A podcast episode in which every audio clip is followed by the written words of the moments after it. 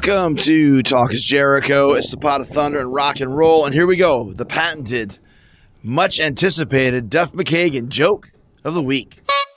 Chris Jericho, what's happening? Duff McKagan here. Uh, listen, uh, the Edge and Bono walked into a bar. The bartender says, "Not you too again." Zingo. Thank you very much. Bye. All right, another Duff McKagan original. That was a good one. Uh, I'm not sure it was funnier, uh, the joke or Duff cracking himself up, uh, which is always funny with his uh, laid back delivery. Uh, if you want more laughs, though, check out the latest episode of The Winnipeggers. We release new shows every Thursday at 9 p.m. Eastern on my Facebook page and YouTube channel. Uh, Rybo, Spewy, and I are sure to make you laugh.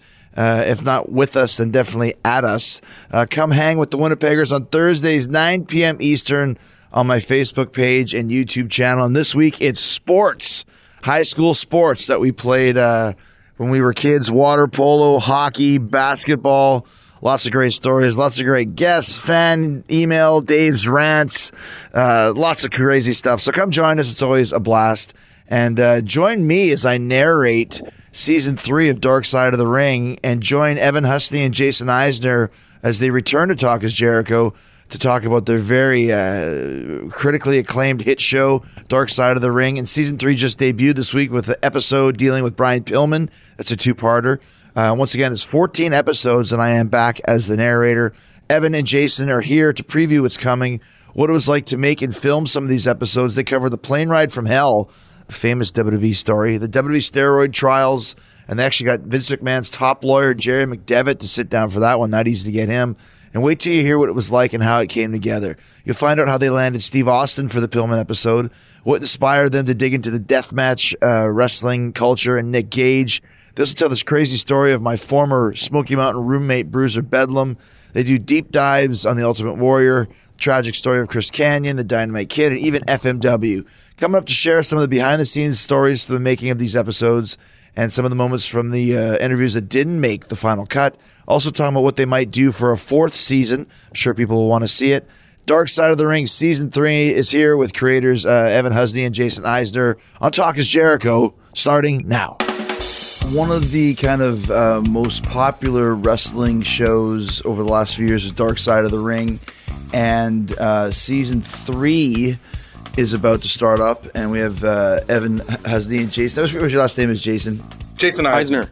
I, I thought that was Eisner, like like Michael Eisner, ex Disney. Uh, yeah. so you're in the Disney family somewhere down the line. Maybe somewhere like if we track back to like the 1700s, we could find a connection. So um, let's just go. I mean, obviously, we've worked together for a few years now. Um, when I started to narrate Dark Side season two, so um, we spoke then about the show and, and about hopes of doing a season three, and here we are. So how did kind of season three come about? Oh man, it was like uh, I think it was like shortly thereafter season two wrapped up.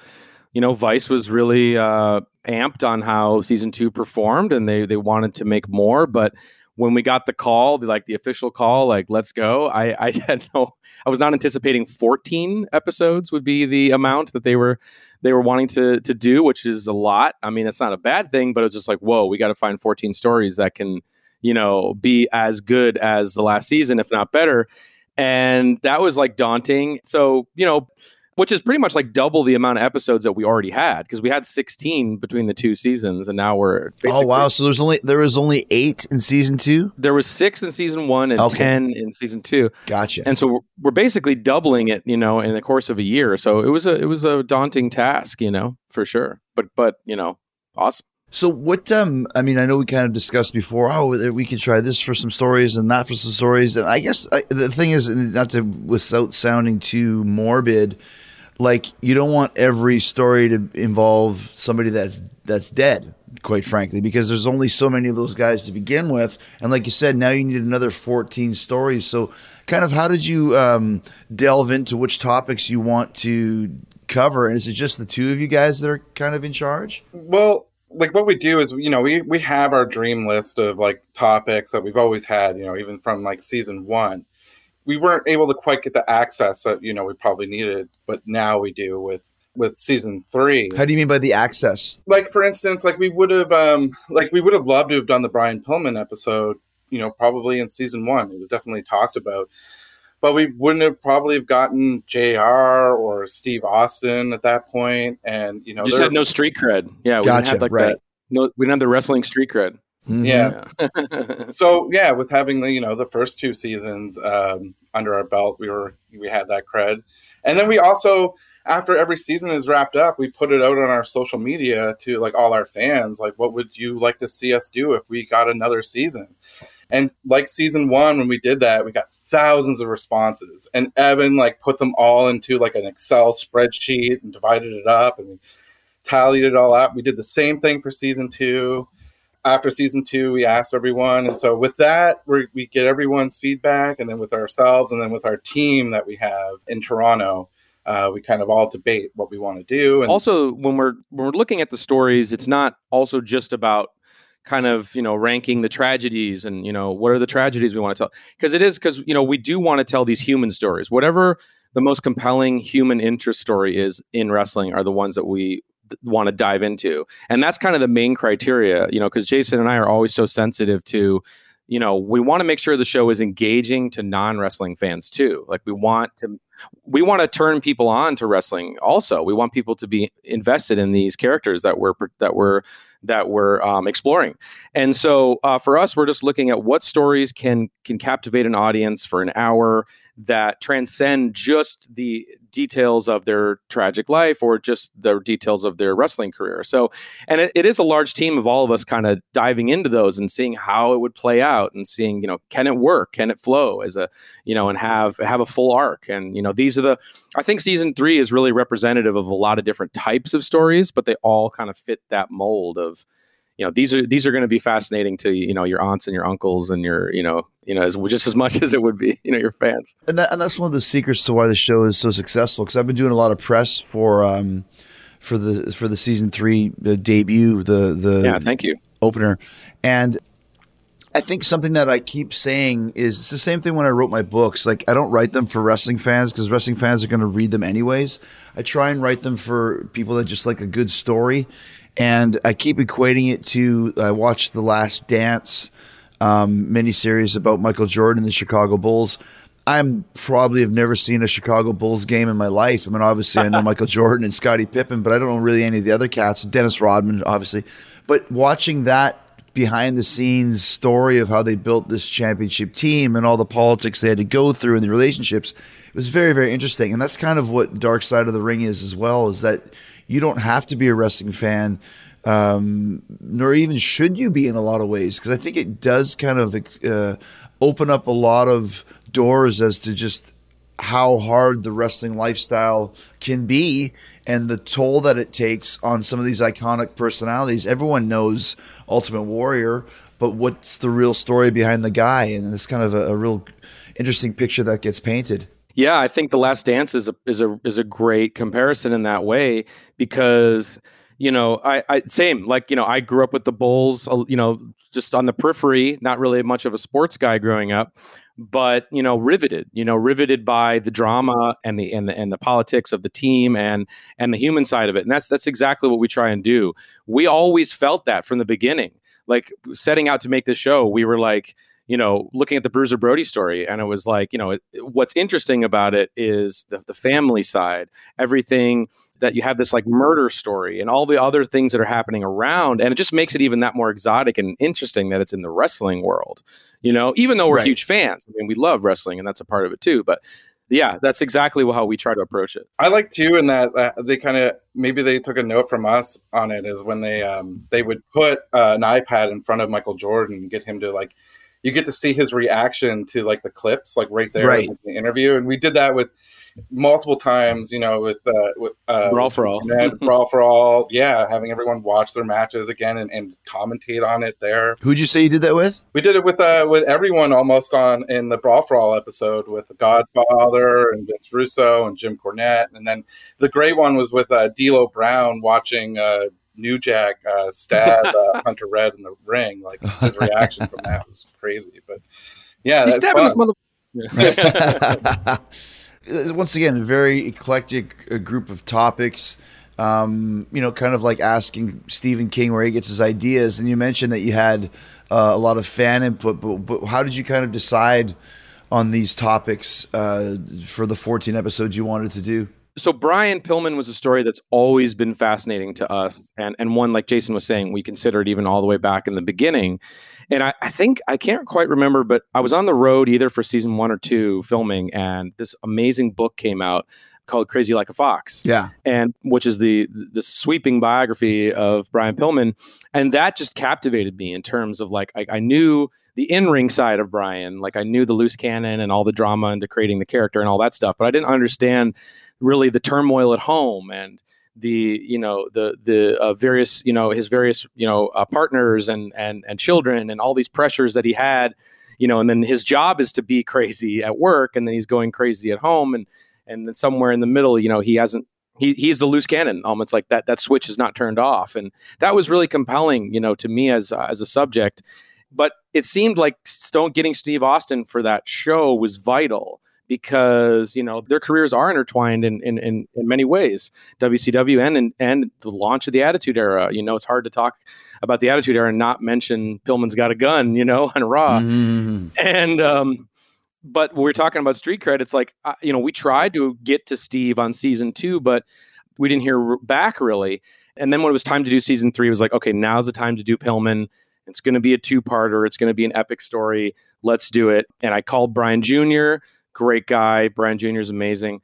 And he was all for it and he kind of helped us you know even even though like you know his family and the relationships of his family it's very complicated in terms of everyone's you know it's, it is semi fractured there but he got everybody together because he recognized that this story has to be complete and everyone has to have their voice in it. And that was amazing and so he helped round up everybody and then you know good old jr i mean you know jr is the best. He told me he was like you can't do this story without steve and one day i'm watching television late at night and i get a text and i'm on a text chain with steve austin because of J- jr which is so Jim set that up. Jim set it up, which Yeah. is awesome. And then yeah, we were off to the races, and and then we really had a we had a show, and so that we kind of just built the whole season kind of around wanting to anchor it around this story of Brian Pillman because we just felt like it's such a epic. It, it checks all the boxes for the types of stories we like to tell on the on the show. Yeah, we're like so fascinated too by you know the performers who really you know took their gimmick to those extremes, uh, you know, into their like everyday life. Like you know, we started the show off with Bruiser Brody, who is one of like the best examples of you know people didn't know who the real person was and trying Right, to navigate. right. You know? And so for us to yeah hit- hit season three off with this, I think it just it just sets the tone again, like going into it, like what the show is all about. It's interesting that that kind of pops up time and time again where you don't know where the character ends and the real person starts. I mean, you find that with the Pillman story, the Ultimate Warrior story is very much involved in that. Dynamite Kid touches on that. You have these guys that are such great characters and so committed into it that they kind of lose sight of who the real people are in a lot of ways. Totally. it's it's you know fascinating and there you know we're doing a story this season that's probably our most contemporary story we've ever done about Nick Gage who's Mm. like a deathmatch wrestler Yeah. and you know I didn't know a lot about him before we you know dove into his story for this and it was it became really fascinating because he is also somebody who I don't know if there is a difference between his like gimmick and his real the real person Yeah. You know, it kind of seems like it could be just the same Right, right, right. There's some awesome, uh, definitely some authenticity there with Nick Gage, and you know, deathmatch wrestling is not really necessarily my cup of tea. I mean, if it's FMW, it is. I'm down with FMW. I like the glossy deathmatch wrestling, the high budget deathmatch wrestling, but the uh, the like kind of you know more contemporary style was not on my radar. And yeah, you know, fans, viewers of our show were pointing us in that direction of you got to check out this Nick Gage guy, and I was like, whoa, because I do remember the David Arquette incident Mhm, uh, yes. you know, which I think you did too. Yeah, where, where Nick Gage almost killed David Arquette, basically. yeah. Crazy, crazy, crazy, crazy. So when we dove into his story and we're like, whoa, this guy has a fascinating background in terms of, you know, rising up. I didn't know really much about CZW and that whole scene, but, you know, rising up through that. And of course, you know, he, he robbed a bank, you know, in a, in a, in a moment of, you know, desperation and homelessness. And then he spends, you know, seven years in jail and comes out. And now that's kind of wrapped into his gimmick. And it was just a wild story that seemed to check our boxes, of course. But when we were making this episode, it was the first time ever making the show where I felt like we are telling a story that's not finished. You know, there's this story is not there's no end to it, and this is just capturing a moment in time for Nick, and it's kind of now up to him to end it. You know, as as Brett Lauderdale from uh, Game Changer Wrestling says in the in the episode.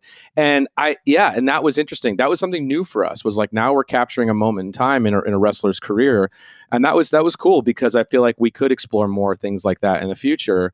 But man, like yeah, it's that story in particular. I think is one of the more I know our standards and practices folks advice were like, no, no, no, no. When they when we were submitting stuff from that, there Just was because of the gory footage sort of thing. Oh man, yeah. I, I, think more so than yeah any other episode we have that there's only there's strict times that that episode can only air yeah. in. Oh wow. Yeah, there's like especially this whole sequence where he goes to the tournament of death and he actually like died. Like he like bled out so much that he like ended up dying on the way to the hospital and was brought back to life, and then it's just like when you see that footage, it's like so intense. It's interesting to me because that once again, I had never heard of Nick Gage, you know, and I'm right. pretty obviously adverse as to what's going on in wrestling, but I had never heard of Nick Gage and the whole counterculture of deathmatch wrestling. And once again, I've done I've since done a, a talk is Jericho with Madman Pondo and G Raver and a couple of those guys just right. to delve into it a little bit more because I've never heard of it. Now, people might just demean it and, and, and say, oh, it's just stupid and this and everything, but I don't see it that way, nor did you guys. To me, like if you think about lucha libre or, you know, um, shoot fight pancrase style wrestling, you know, it's all different genres and styles. So what is it about this deathmatch wrestling that makes these guys tick? And I respect them for it. So kind of to delve into that was I had never really seen that world before. And oh my gosh, what an unbelievable commitment those guys have to their craft. That's the thing too, is that commitment to willing to do those things to your body for you know an audience minimal pay audience. but yeah. maybe to them it's everything right yeah it, it, it's all about it's not about the money that's for sure it's all yeah. about the it's about that thrill the adrenaline and going nuts it's kind of like being like a metal fan which we all are here on this this right. call but um it's like you know you're you're you know you're you're into the thrash metal you're into that stuff and you like that's what i equate to like normal wrestling but then you're like oh shit there's this napalm death shit you know what's that yeah. all about and then you know then then you're yeah it's like discovering this new kind of genre of, of, of metal in a way. And it's like well this is really extreme and it's got a vibrant community and it's it's definitely in the underground. It's always going to stay in the underground but that's cool.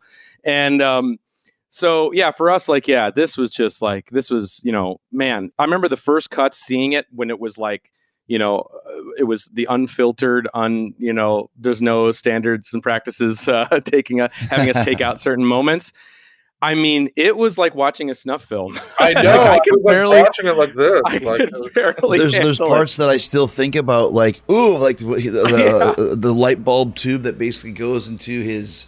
Uh, oh yes, his yes. back muscles. That's the tournament of death one. Let's talk about some of the high profile interviews you landed for season three of Dark Side, like Steve Austin. But before we do, Diamond Dallas Page, a former roommate of Steve Austin back in the day, is giving you all Sexy Beast Talk is Jericho listeners free access to the DDPY app for seven days and then a 20% uh, discount off a subscription when you sign up at ddpyoga.com slash Jericho. This is a great offer.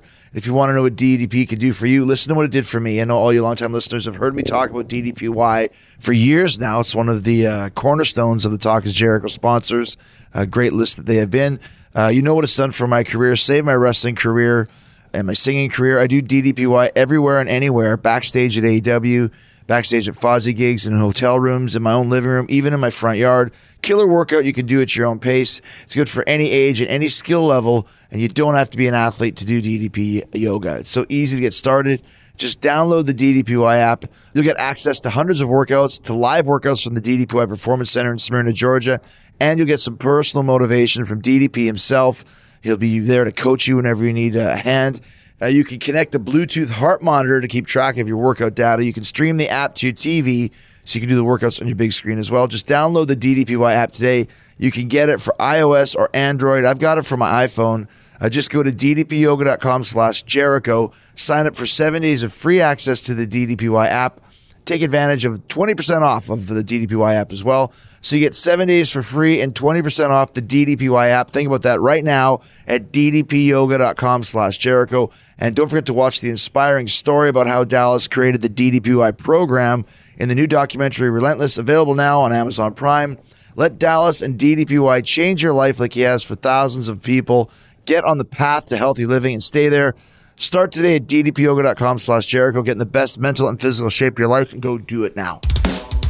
Tell us the differences between season one, where you had six episodes, and then here we are in season three, and we'll talk about some of the other ones. But you mentioned getting Steve Austin and getting, I mean, Jerry McDevitt, who I think I've only met once or twice in my career. That's when I had high level lawsuits thrown at me in the WWE, uh, uh, et cetera, et cetera, et cetera. So tell us kind of about the journey where you where you gained this street cred to where you now have some unlocked doors to this very notoriously private and secret world. We don't want interlopers, you know, sniffing around in our private business. Right. Yeah. Especially like, you know, we are like the two different, we're like a hybrid of media and Mark, you know? And so it's like right. the two that you don't want inside. But yeah, with like season one, it was like, it was tough because, yeah, we hadn't made anything in this world except that I think it was like fortuitous that we started with Bruiser Brody.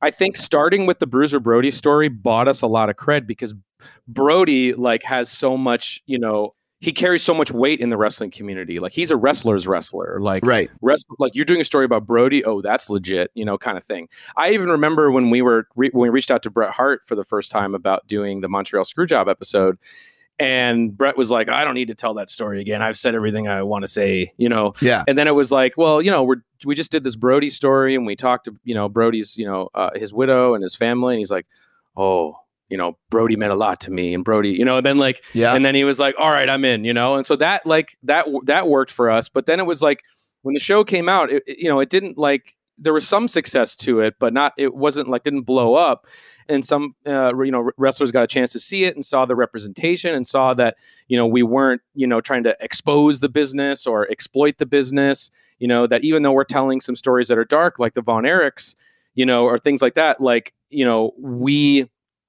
love it you know and i think that comes through. Like i think our passion for wrestling does come through amidst the tragedy of it. And i think that that was kind of, of a, a portrayal on television or in a documentary form that like you, you don't you hadn't really seen very much, you know. Mm-hmm. And you know, outside of the WWE, I think that was a big thing too. Is like, oh, here's like a here's a vehicle to tell our stories like outside of that universe, and we can we can delve into things that are you know uh, darker and maybe more taboo. And then um, yeah, man, Chavo Guerrero Jr. I mean, we talked about it on the last uh, podcast we did with you, but without Chavo, you know him endorsing us obviously and him seeing the show and being a fan of it the brody episode you know because brody meant so much to you know to his father and i think that helped us you know meet you and meet everybody else as, as far as that chris benoit you know story goes and and buying some credibility with that and then you know, i think when season two came out and it was like the portrayal of that and the portrayal of the owen hart story i think really did solidify the show you know in a lot of ways right. to a lot of folks in that community. But what also really helps too is the like the family members that we want to get. There may they may not all be so hip to like see the show our show, you know. And we've had people turn us down. That's true. And then they go and they watch the show and they're like, "Oh, I knew I knew these people and I and I appreciate how they were portrayed." And they've come back to us after watching it and you know wanted to be part of it. Yeah, it's interesting because you touched on it briefly, and I'll reiterate for people that might not remember is that when when Chavo came. Uh, to me, to ask me to, do the, the, the Benoit show that you guys are doing, and also very closely tied in with Eddie. It was kind of both of them. I remember him saying, like, you know, because when I think of these kind of behind the scenes, there's one that always pops in my head. It was probably, I don't know, 15, 20 years ago. It was like the real secrets of wrestling. And they somehow roped Harley Race into it. Where, I remember, remember that. that. one? It was like some I just some stupid, like, you know, hard copy inside edition story of wrestling where, like, you know, then the heel pushes the grandmother, but backstage, they laugh and they wink at each other, and the little kid gets a piece of pizza later on after the bad guy yelled at him. And it's like this is stupid. Like this is so demeaning and and and pretentious and patronizing. So that's automatically what you think when you see oh Dark Side of the Ring. Oh well, it's going to be like some kind of a stars you know, thing. And nothing against the Stars channel, but you know what I'm saying. Yeah, so totally. when when Chavo said like you know if we don't do this properly, someone else will, and it won't be done the way these guys will do it. So that was the one that really kind of turned my eyes open. And then once again, you're getting you know Bruiser Brody's son, you're getting you know Oje Hart and Athena Hart and Martha. I don't think I've ever seen Oje and Athena on camera commenting, especially not as adults. So then you're like, these guys are getting some real big level guests. This is the real deal. And I think that kind of opens the door to where when the word gets around in the wrestling world, because if it was bad, it would get around, and if it's good, it gets around. And you guys really struck uh, struck a positive chord with all these stories that you're telling. Oh, thank you. Yeah, like it's it's an it's important for us to have you know the people who were closest to the stories and you know like you were mentioned all those family members that we got on board. Like to us, it's probably the most important aspect because Absolutely. you know you're not gonna you're gonna get kind of I feel like a more unfiltered betray like they don't have any allegiance to any company or anything like that. And you know they know these people better than any of the wrestlers knew them. So you know i feel we get the best info about our topics uh, through the family members. And that's something we encounter too is like you know with the wrestling community you know there is a kind of a, a fear about speaking out you know in terms Mm. of your just your story your honest story you know because there's the fear of oh well maybe i won't get that chance back at wwe you know and i wrestled Right, there right. 25 years ago and you know it's it's it's tough and you know that, that that's the thing even though we have you know the, the street cred we keep talking about even though we have that that's still a real fear that we deal with on a you know daily basis trying to make the show. And there are a lot of people we would have loved to have had in season three that we didn't. And some of those are folks that don't have re- current active relationships with the WWE but you know the future is you know and which I understand of course you know but still it just shows how consolidated that world kind of has become you know Who are some of those people?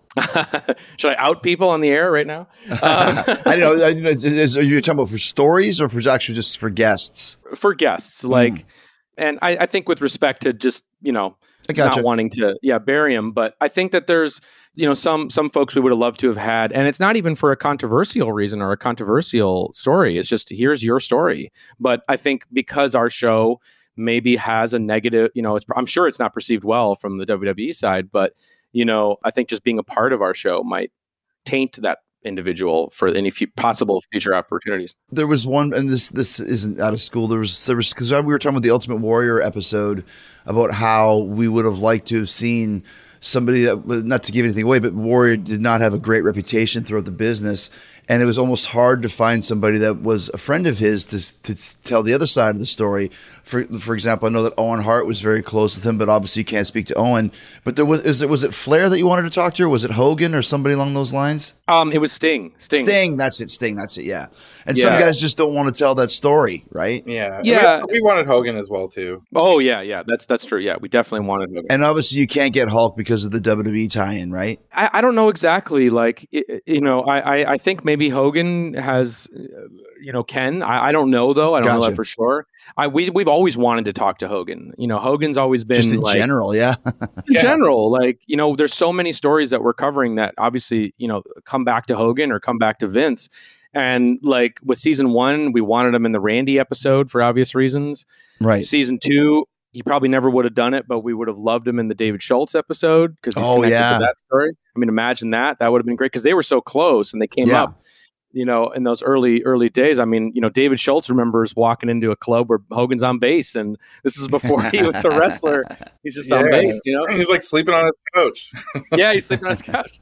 And then season three, we got Warrior, which is a huge part because you know Hogan passed the torch to Warrior at WrestleMania six, and also you mentioned it earlier, the steroid trials. I mean, there's a huge, you know, Hogan obviously embroiled in the first the the George Zahorian trial, and also uh, testified against Vince in the. Uh, in Vince's trial, you know, when Vince was indicted. And that is interesting because it looks into the relationship between Hulk and Vince and how complicated it is. Because that was right at the time that Hulk left to go to WCW. And now he's the government is subpoenaing him to testify against Vince. I mean, that Wow. you don't get more uh, Yeah. wrestling uh, angle in real life right there. So, you know, it just would it just would have been amazing. But you know, I, I don't know. I think you know Hulk's a careful man. I mean, it's so funny that uh, you know we interviewed a Tony Inoki, which was oh my god, like, that's amazing. Yeah, and that was for the uh, Korea WCW in Korea show. Yeah, yeah, and uh, that was a that was amazing, and you know to be able to interview him, but.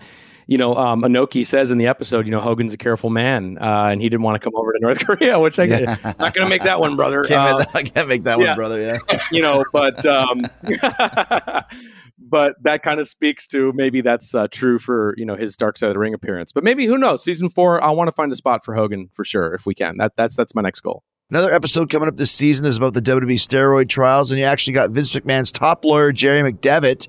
So we'll talk about how that episode came together. But first, I want to share some good news from my favorite breakfast makers, Magic Spoon cereal. Drum roll this, please. There's a brand new Magic Spoon cereal flavor birthday cake. Oh my gosh, it's only available in a special five pack for a limited time.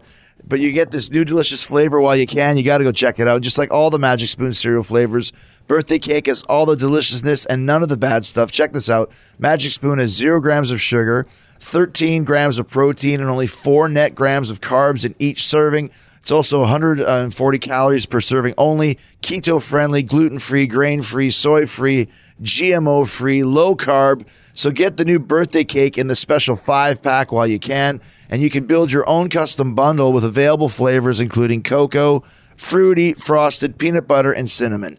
And my fellow Canadians, this includes you as well. Magic Spoon now ships to Canada, so you can get in on this delicious breakfast action as well. Go to magicspoon.com slash Jericho today and grab the new limited edition birthday cake flavor or your own custom bundle and be sure to use the promo code Jericho at checkout to save five bucks off your order. It's uh the offer is good anywhere in the US or Canada, but only when you use my promo code Jericho at checkout. And Magic Spoon is so confident you'll love their cereal as much as I do that it's backed with a 100% happiness guarantee. If you don't love it, They'll refund your money, no questions asked. So get your next delicious bowl of guilt-free cereal at magicspoon.com slash Jericho and use the promo code Jericho at checkout to save five bucks. Uh, that's magicspoon.com slash Jericho. Thank you, Magic Spoon, for supporting Talk is Jericho and for being the breakfast of Le Champion. You know, it's interesting because you mentioned, I know for season one, um, that and maybe you told me this or maybe I just heard this through the grapevine that Vince was not a fan of the show and why would he be? Because there's a lot of dirty laundry being aired. But I remember even when I when I started working with you guys to narrate the second season I think it was maybe my agent my manager was like oh Vince is going to flip on this one. But here we are now for for this season you talked about the WWE steroid trials which is one of the episodes and you have Jerry McDevitt that we found out later obviously had to get the permission uh, from the WWE, aka Vince, to do the show, and he's gotten it. So, do you feel that Vince has lightened up his stance a bit, or why would he allow?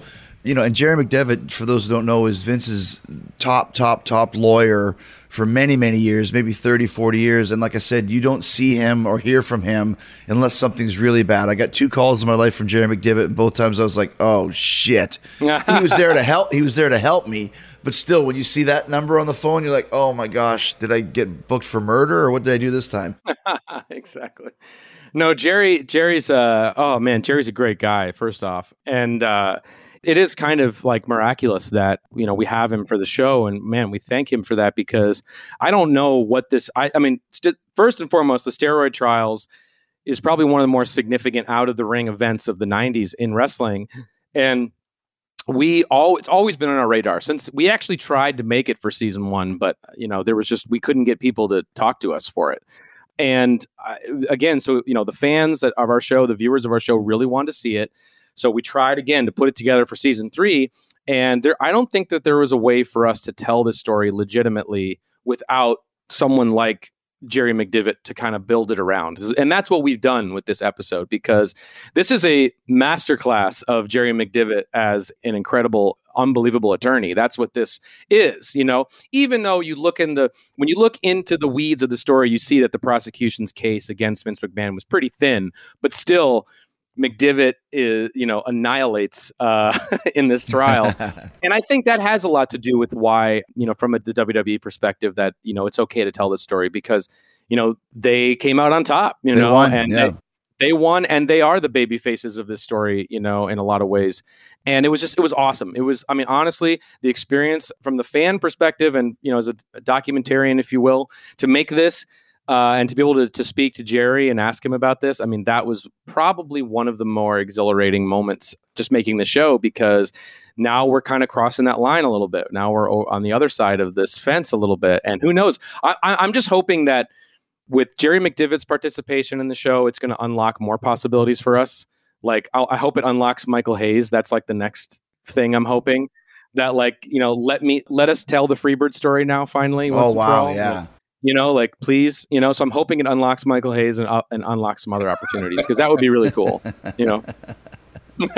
Unlocking characters, yeah, yeah exactly. Like downloadable characters, yeah. But it, that's very interesting too because you know, I like those sides of the stories too, because once again, it doesn't involve somebody that's passed away or whatever it may be.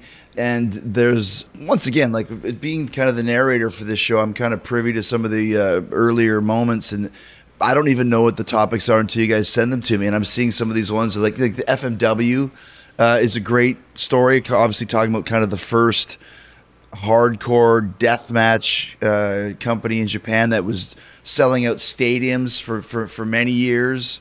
Um, tell us about that story. Oh, um, our pleasure.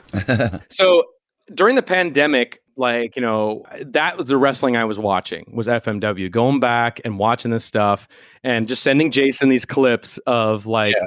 the ring in the middle of an electrified pool and the wrestlers have to take little boats out to the ring you know and and that's so cool. that's amazing like how cinematic like as a filmmaker i can appreciate how cinematic that is all of that is. And it's like when you go back and you watch um, terry funk and onita tear it up in the first ever exploding you know ring match and you watch that and then you know chris you you actually uh, described it you know to us in the interview perfectly of you know here's like you know like uh, Terry Funk is about to lose this match and he's going to be stranded in the ring as it's exploding. And Onita goes in he's like oh you know as the as the timer is you know clocking down and he's like this this is my hero. Terry Funk's my hero. I got to save him and he goes in and saves him, slaps him awake, and then the ring explodes. It's just the best drama ever.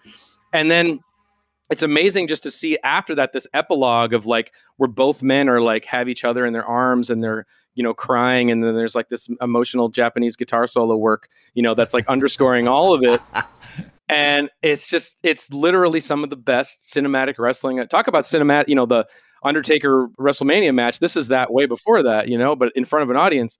And it's like, man, it's just the main reason to do this is just to put it over for me. That's yeah. When eh, like Evan started going down that hole, the FMW hole, like, and was just feeding me stuff. It was instantly, it was like we didn't even know what the story was yet. It was just this footage is so unbelievable.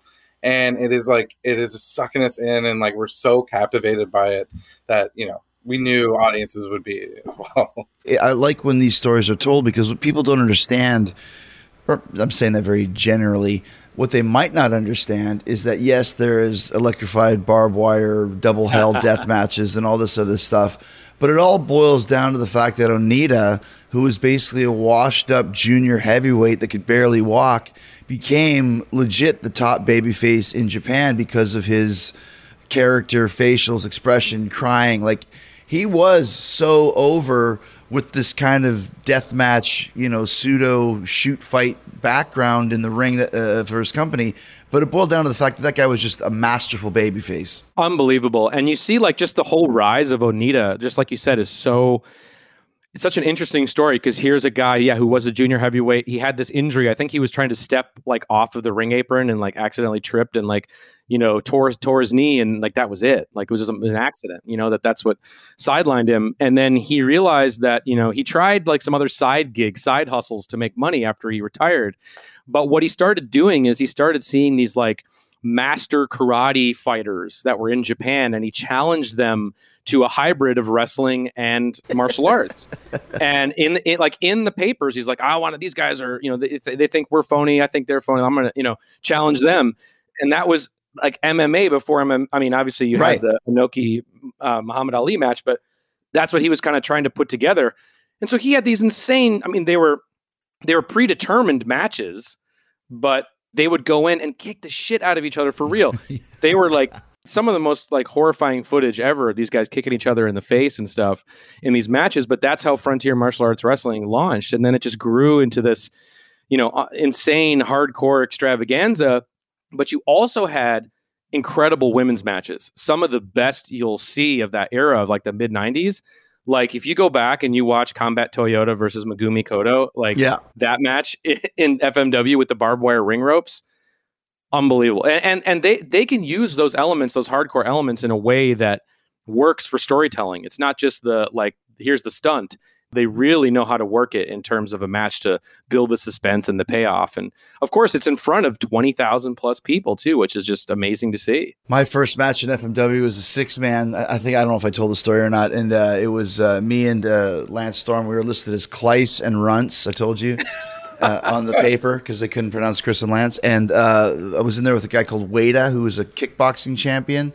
My very Uh-huh. first match in Japan at 20 years old, this kickboxing champion is just literally kicking the shit out of me, and I was like, "This isn't re- this isn't the wrestling that I just trained in, tackle, drop to leapfrog, get it again. This guy's kicking me in the face with his kickboxing Yeah.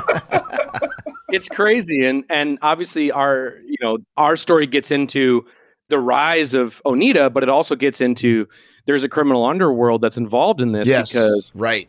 fmw you know or the the uh, yakuza uh, is very is is deeply connected with you know pro wrestling and the events and the arenas and all that stuff and like sabu who we interviewed for the episode as well goes in to talk about Oh, how wow.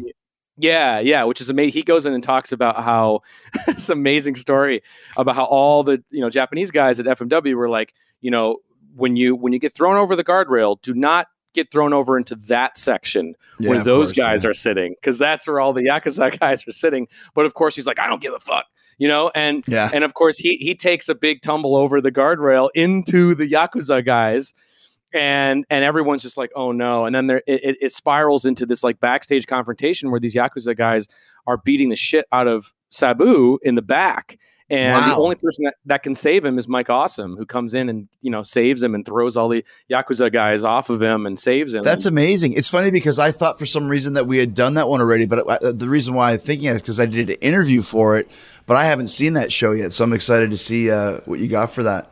Another great story that it's one of those ones that over the years, apparently there was 500 people on this plane because everybody says they were there. Uh, I can tell you I was not there, and that's of course the plane ride from hell. And I'm also very curious as to what people are saying because there was two or three or four different plane rides that had things going on that I've seen kind of intertwined because I was on another plane ride where Vince was out of control. This was not the same as the plane ride from hell, so I'm curious to see how that one came together. Wow, plane ride from hell, uh, always been a subject that people have wanted us to tell, and we've been like, huh, really, uh, you know, and, and trying to figure out a way to make it into a full hour. Yeah, how do you do that? It's been a challenge, and uh, or it was a challenge in previous time, you know. But it, for some reason, I think if you were to take like after season two, if you were to take all the fan responses of like what they want to see from us, I think plane ride would probably be at the top of that list, which is odd, but that's what people really want to see. So okay, we'll we'll try to do it. And then when we started filming this and putting it together, and we've seen cuts of it now, we have, and we're not finished with it yet. Man, it's one of the most exhilarating episodes I think we've ever done. Yeah, I just like watched the first cut the other night and I like put it on super late thinking I was going to pass out and I was so riveted by it. Like we haven't even filmed the reenactments for it and just hearing these stories like it's like Evan said like we it's been something that's it's been on our radar ever since the big conception of the show. You know, whenever you talk about, you know, the side of wrestling, this story like always comes up, but it's always been presented in this way that's kind of like um like it was like a big joke or some like Martin Scorsese like Wolf of Wall Street like insane scene, you know, but when you like hear it from like the perspective, you know, some of the people who worked on the plane, like it's a it it, it is like a, a literally a, like a ride to hell, like is like what it sounded like. it's right after those who don't know it's right after a european tour um, which from what i understand can be pretty grueling in the wwe Right. You're doing like, you know, 15 shows in 15 days sort of thing. Not easy. yeah and you're like going to uk germany you're going all over the place Mhm, mhm. So the uh, wwe chartered a i think a 757 jet you know for everyone to travel on and so and then this is this plane ride from hell takes place on the last day going home and this is all a recipe for disaster because the plane was grounded for seven hours because of weather. So you have imagine the WWE roster probably not happy after this grueling tour to be grounded for seven hours. So what do they do? They keep bringing in carts of liquor. Yeah. When one cart of liquor is depleted, the second comes in, and then the third comes in, and now we're about to fly seven hours over the Atlantic where there's no escape, and you know everything descends into pure. So who who did you get for that? Because I mean, obviously this is a, a WWE plane. Well, funny enough, you know, a lot of the folks that uh, you know we, we spoke to for this story. I mean, obviously there there are those in which will remain nameless who were like, no, no, no, I'm not going to be on that show. Right. But um, but you know, a lot of the ECW cats were on that. Uh, you know, were on that because that was during that time. Uh, was I think it was 2002. I think if memory serves me correct. It was right that time when WWE was uh, transitioning from WWF to WWE and going public and all that stuff. And so you had folks like you know Tommy Dreamer, Justin Credible, uh, Rob Van Dam. So a lot of those those guys will appear in the episode talking about it. And uh, yeah, it's uh, it is a uh, it's it's a little bit of a horror show that episode. I will G- give us one small story that happened on that plane. Sure. I think where one of the things really gets okay, it starts with like the fun and games where, you know, I hope this doesn't now deter Michael Hayes from being part of the future Freebirds episode. But I think those in the know know Michael Hayes's uh, semi reputation. But he got a little, you know, because hey, you know, seven hours is grounded, open open bar, if you will.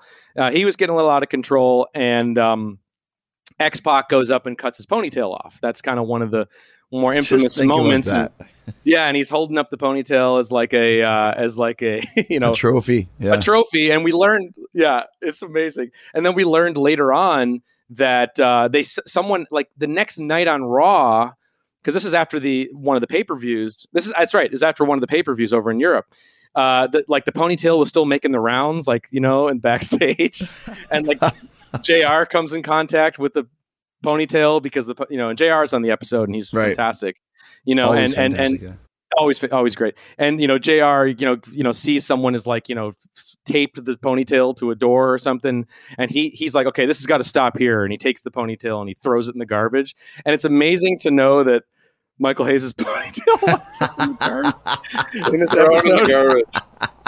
thrown in the we're gonna throw that ponytail away You gotta shoot that reenactment. yeah, I can't wait. So that's amazing.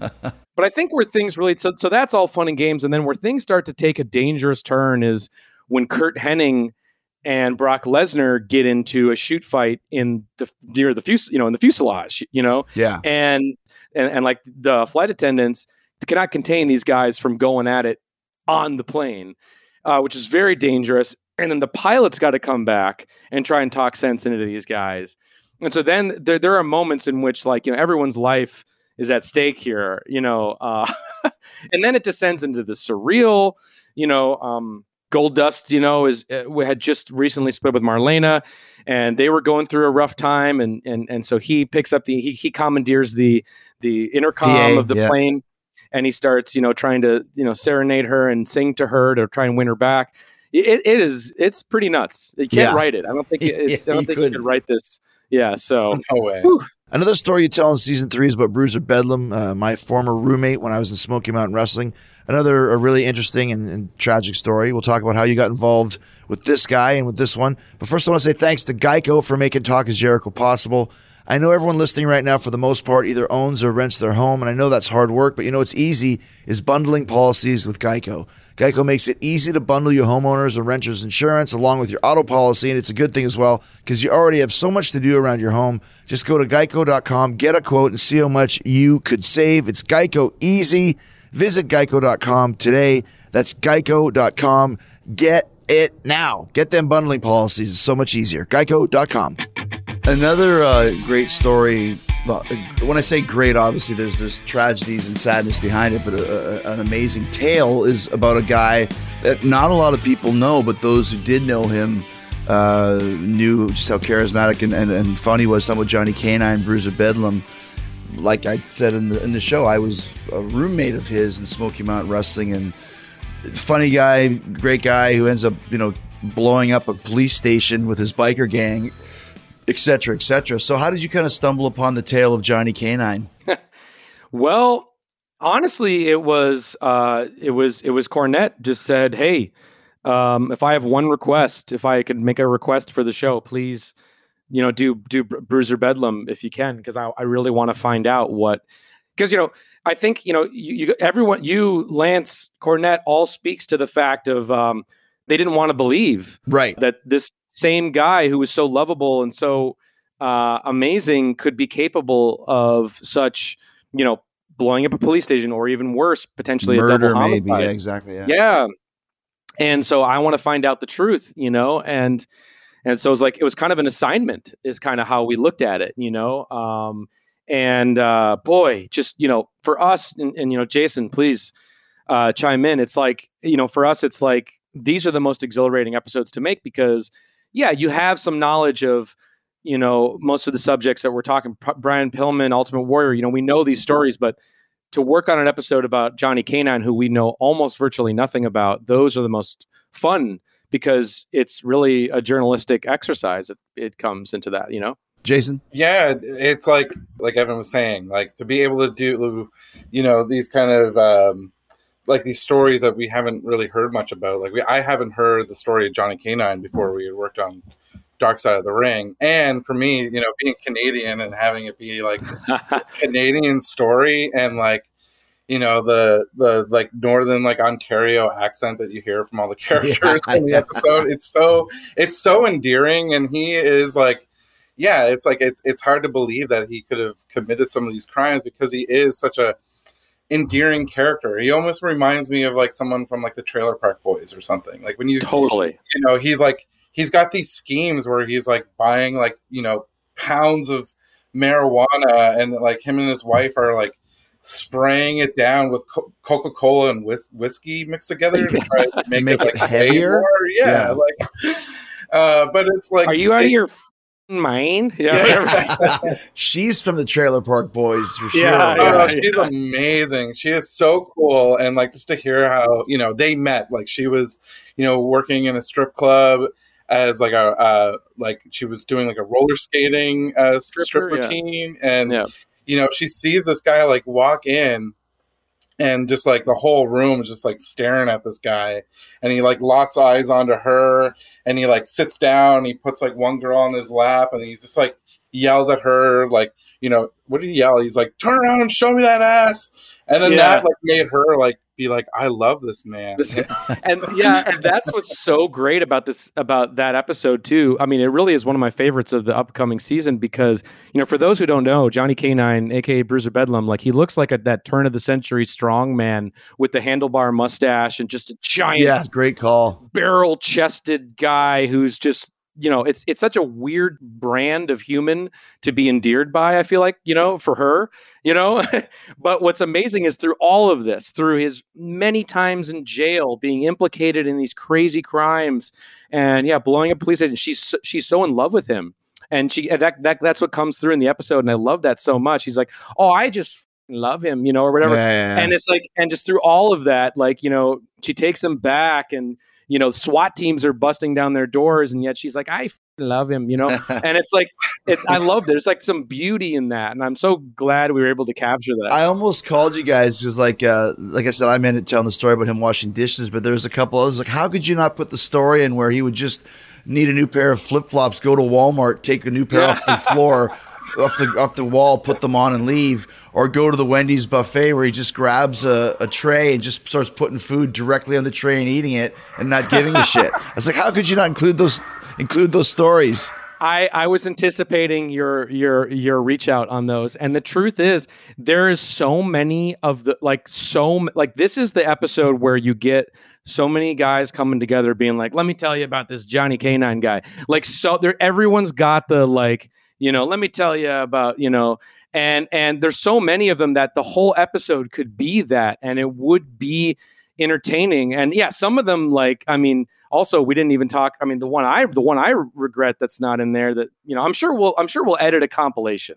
There's going to be a 10 minute johnny canine you know best of uh, collection that we're going to release don't worry but there's the uh, you know you can't talk about honking on Bobo. Uh, you know you can't talk about that. Standards and practices wouldn't let that go through. Standards and practice won't have honking on Bobo in there.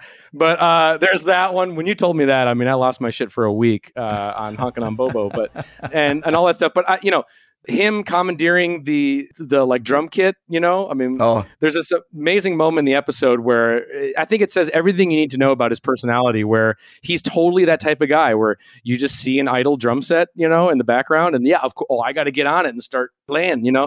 And i don't know how to play it but like you know i'm going to be that center of attention and that is johnny k so don't worry there's going to be a whole best of collection one of the the other stories that I want to touch on before we split is uh, is the story of Chris Kanyon, which is interesting because right before you guys called me to uh, to do an interview for Chris, I had just done a talk is Jericho with a couple of his closer friends and kind of delved into his uh, his story. Very interesting, especially when you think about what he went through uh, even ten years ago which is so much different now in 2021 as far as how you know gay men and homosexual men are perceived. But it kind of was one of the things i think that led to his downfall was the fact he was a, a gay pro wrestler.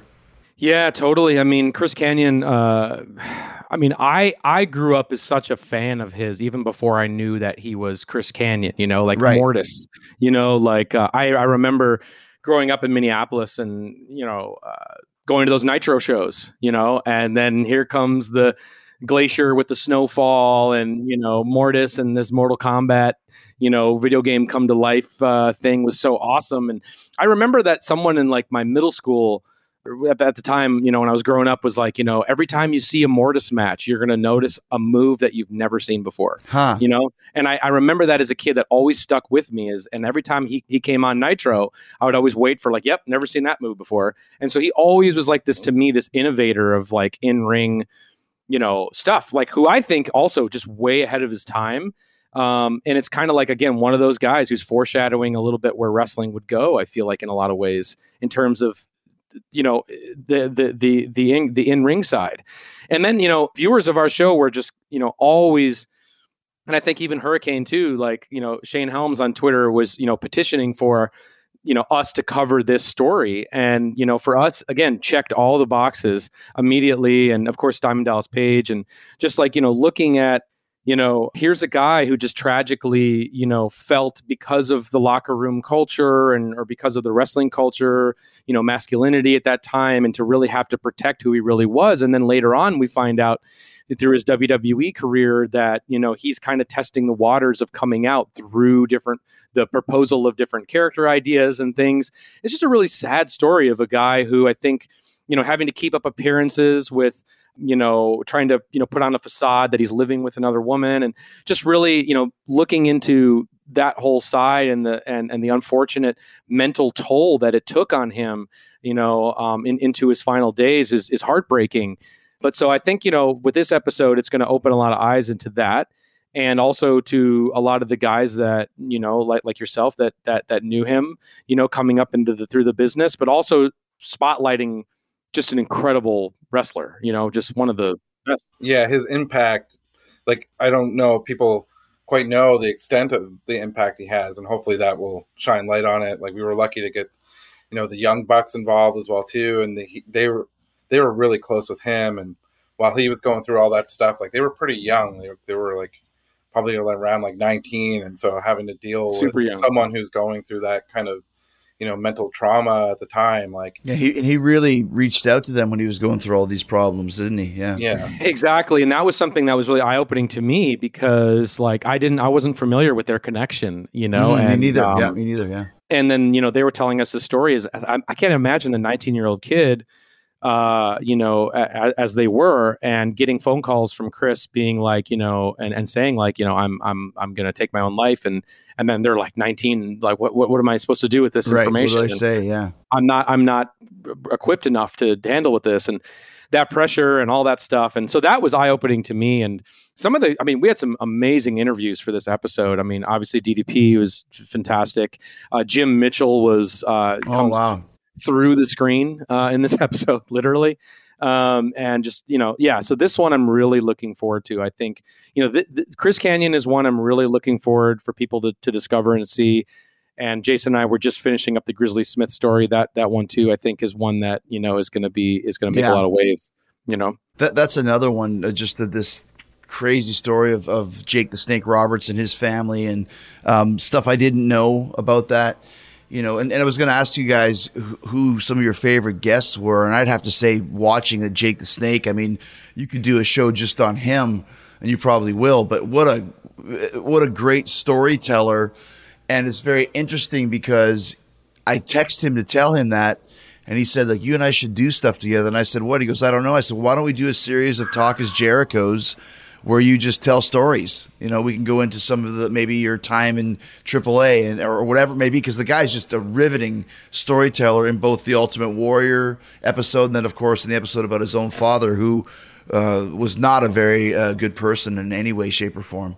No, and you know, Jake is absolutely. I mean, we had him on season one, just you know, as more of a talking head, kind of Yeah. in terms of talking about Randy and and talking about Gino Hernandez. But Jake, when you put him on in front of a camera, I mean, he is just he's just it's a poetry in motion. I mean, this guy is just you know he, he seems like one of these characters out of the old west, you know, who's come out of a different time period Right, right. transported and he's just so captivating he speaks so he just commands your attention because he's so riveting to watch and to listen to and you know for us it was like jake's story has been told in a lot of different arenas i mean you know the resurrection of jake the snake roberts you know beyond the mat in some cases. And you know beyond the mat as a documentary you know was influential to jason and i. Obviously i saw it in the theater when it came out and and and that was the first glimpse you know as fans you really got into a lot of this dark side of wrestling.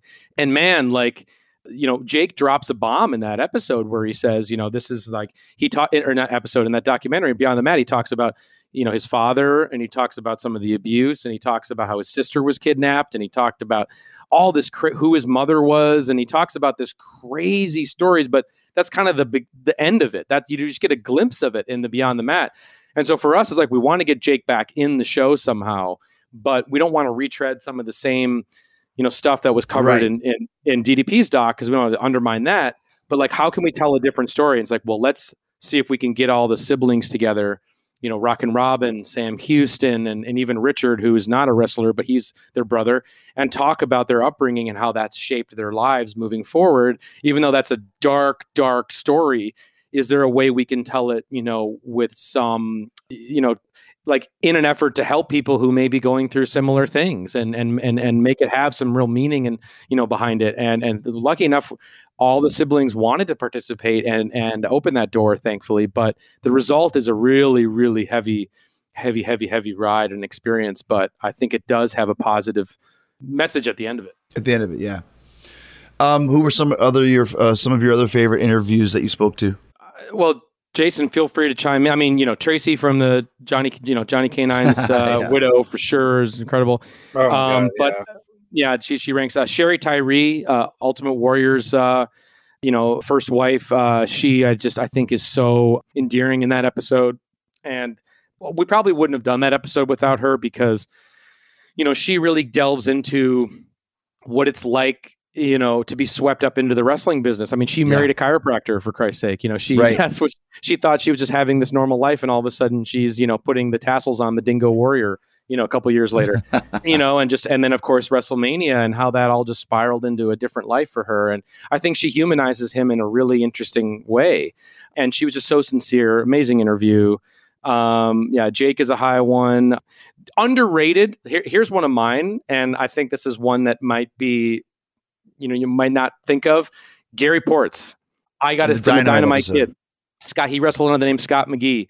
For me, every time I see him in the show, I want to give him like an Academy Award for Best Supporting Actor. Like he is like when you talk about performance in an interview, it's kind of weird, but his like you can see the anguish that he's when he's talking about dynamite and the complexity of dynamite in his performance in the interview because he has these incredible dramatic pauses and he's so earnest and it's just like wow it's one of them it raises the hairs on my neck when i see him in that episode and yeah man scott mcghee What do you think, Jason? I was really happy when we got um, Dynamite Kids uh, children on board. That was Yeah. great. Yeah. yeah, that was I felt. I remember when they agreed to do it, like it was a big relief because I felt that their side of that story is so important, and uh, they were great. Their perspective on that is really amazing. Same with Brian Pillman Jr. too. Like, yeah, he was great. Yeah. Gosh, like to hear his perspective to me just really hit Heartbreaking. home. It, very heartbreaking. Like when he talks about growing up with nobody to throw a, a baseball or football with, you're just like, oh, this poor kid. you know? Yeah, and like he when he talks about how like when his dad died, he thought it was part of an angle and a storyline. Yeah. he was just kind of as he's watching his like family like cry and grieve, he's waiting for the cameras to pop out, you know, and that to me is like I just can't think of like where a kid would have to go through a situation like that in any other, you know, art form Yeah, or really like is. sport, Mhm. you know. One of my favorites uh, is uh, Moxley in uh, the Nick Mm, Gage yeah. episode, and he has the line of the whole series where Gage constantly has, when he comes to the ring, he has a bandana over the bottom of his face and his like headband over the top of his face, so all you can see are his eyes. And then Mox tells about when he he robs the bank, and it's like the only time he doesn't have a bandana over his face is when he robs a bank. yeah, yeah. when he robs a bank. Yeah, it's great. Yeah, it's so Uh, good. It's so good. He brings a lot of energy in that in that interview more than I more than I would have thought. But he was great. Yeah, he's very underrated as a, as a character and as a performer. So, Oh, totally. so I guess last question for you guys. You know what I'm going to say here. If if season three does does good, which I know I know it will, do you have enough material ideas? Are you starting to think of some topics for season four? Yeah, we definitely have ideas. You know, there's there's still like a list of topics we haven't been able to, you know. Freebirds is one of them. yeah, that was a good Freebird idea. Yeah. one for sure. Like we like to try and keep a lot of them close to Sure. our guests, just because we want to be the first to reach out to family members and let them know that we are interested in doing the story. But you know, an episode we've talked about since season one that we wanted to do. That's kind of like a part of our. We kind we have like a trilogy within the series that is like from the first season. There's the the Bruiser Brody story, the Von Erich story, and the Gino Hernandez story. Kind of all go together as this like They do right, right. the world class championship Texas trilogy is like what we call it. And we Yeah. always felt like that the story of Chris Adams, who Oh, yeah. uh, was such an interesting, you know, performer. And when we were working on the show, uh, whenever his name would come up, like someone would have like a the most insane story you've ever heard. Like you would just hear like things about how like oh one night he uh, he like he super kicked a bartender in the face in Israel and knocked the guy's eye out, and he had to like Yeah. smuggle him Like back what? to America in the middle of the night, you know. So you'd Yeah. get like crazy stories like that, and uh, you know, with his his uh, he was par- he partnered up with Gino Hernandez and was like kind of like the the villains for the Von Erichs for a period of time, which is like one of my favorite. You know, that was one of my favorite yeah. angles and eras is like seeing the Von Erichs versus Gino and, and Chris Adams or against the Freebirds. So yeah, to be able to do Chris Adams and the Freebirds episode would really like Yeah, yeah like we we would love it'd be our dream if we could one day do the like scripted narrative sopranos epic style narrative series of wrestling and i think you could like you could do part of it or at least the first season like hone in on that era with like all in the those sportatorium. yeah In the Yeah. sportatorium. Yeah, rebuild the sportatorium and, and yeah. it there it'd be amazing But also with Chris Adams, it's it's St- Steve Austin. You know, Steve Austin was trained by Chris, Yeah. and Yeah. and he's the first guy that showed him how to run the rope. So it's we call Steve back. It seems like it's also a, kind of married his his wife too, his ex wife, right? That's that right, time yeah. as well. Yeah. Uh, I'll I'll pull a, a cornet and make a request. I think there's an interesting story of Bad News Allen, uh, Bad News Brown. Uh, obviously, so much there, uh, and what a what a, a character amongst characters. You could get some great interviews from from some of the That's guys true. that I know about him for sure. Anybody that challenges Andre the Giant to a fight and then waits uh, in the hotel lobby to ambush him when he comes out of the uh, elevator is worth a story, I'm sure. yeah and didn't Andre go to the Back down. bathroom on? Uh, He well, Bad he, News back, he, he, apo- he apologized to Bad News and backed down because he called Bad News the N word, oh, and no. then years later in Mexico. Uh, gets him with the giant ass in the corner. He just unleashes his bowels on Bad News to get his revenge. So That definitely was not in the HBO Andre the Giant uh, documentary. But you also said one other one, which I thought is also really good. You you mentioned, which is definitely on my list, is You also mentioned Art Barr uh, as a story too. Oh yes, absolutely. That's another great. Yeah. one. You could Konnan, uh, Jericho. I mean, there's a lot of great interviews you could get about him as well. So Totally, lots of yeah. stories in the can, and uh, this is a great season. I've seen half of the shows that we've narrated. I can't wait to see the rest, but. Uh, it's it's you guys did a great job again, Evan and Jason, with uh, Dark Side of the Ring season three. Congratulations! Thank you. Thank you. Thank you Thanks so so much, much for all your help too. Yeah, All right, we'll uh, we'll be doing more uh, narration soon. I hope. Yeah, hell Yep. yeah. definitely.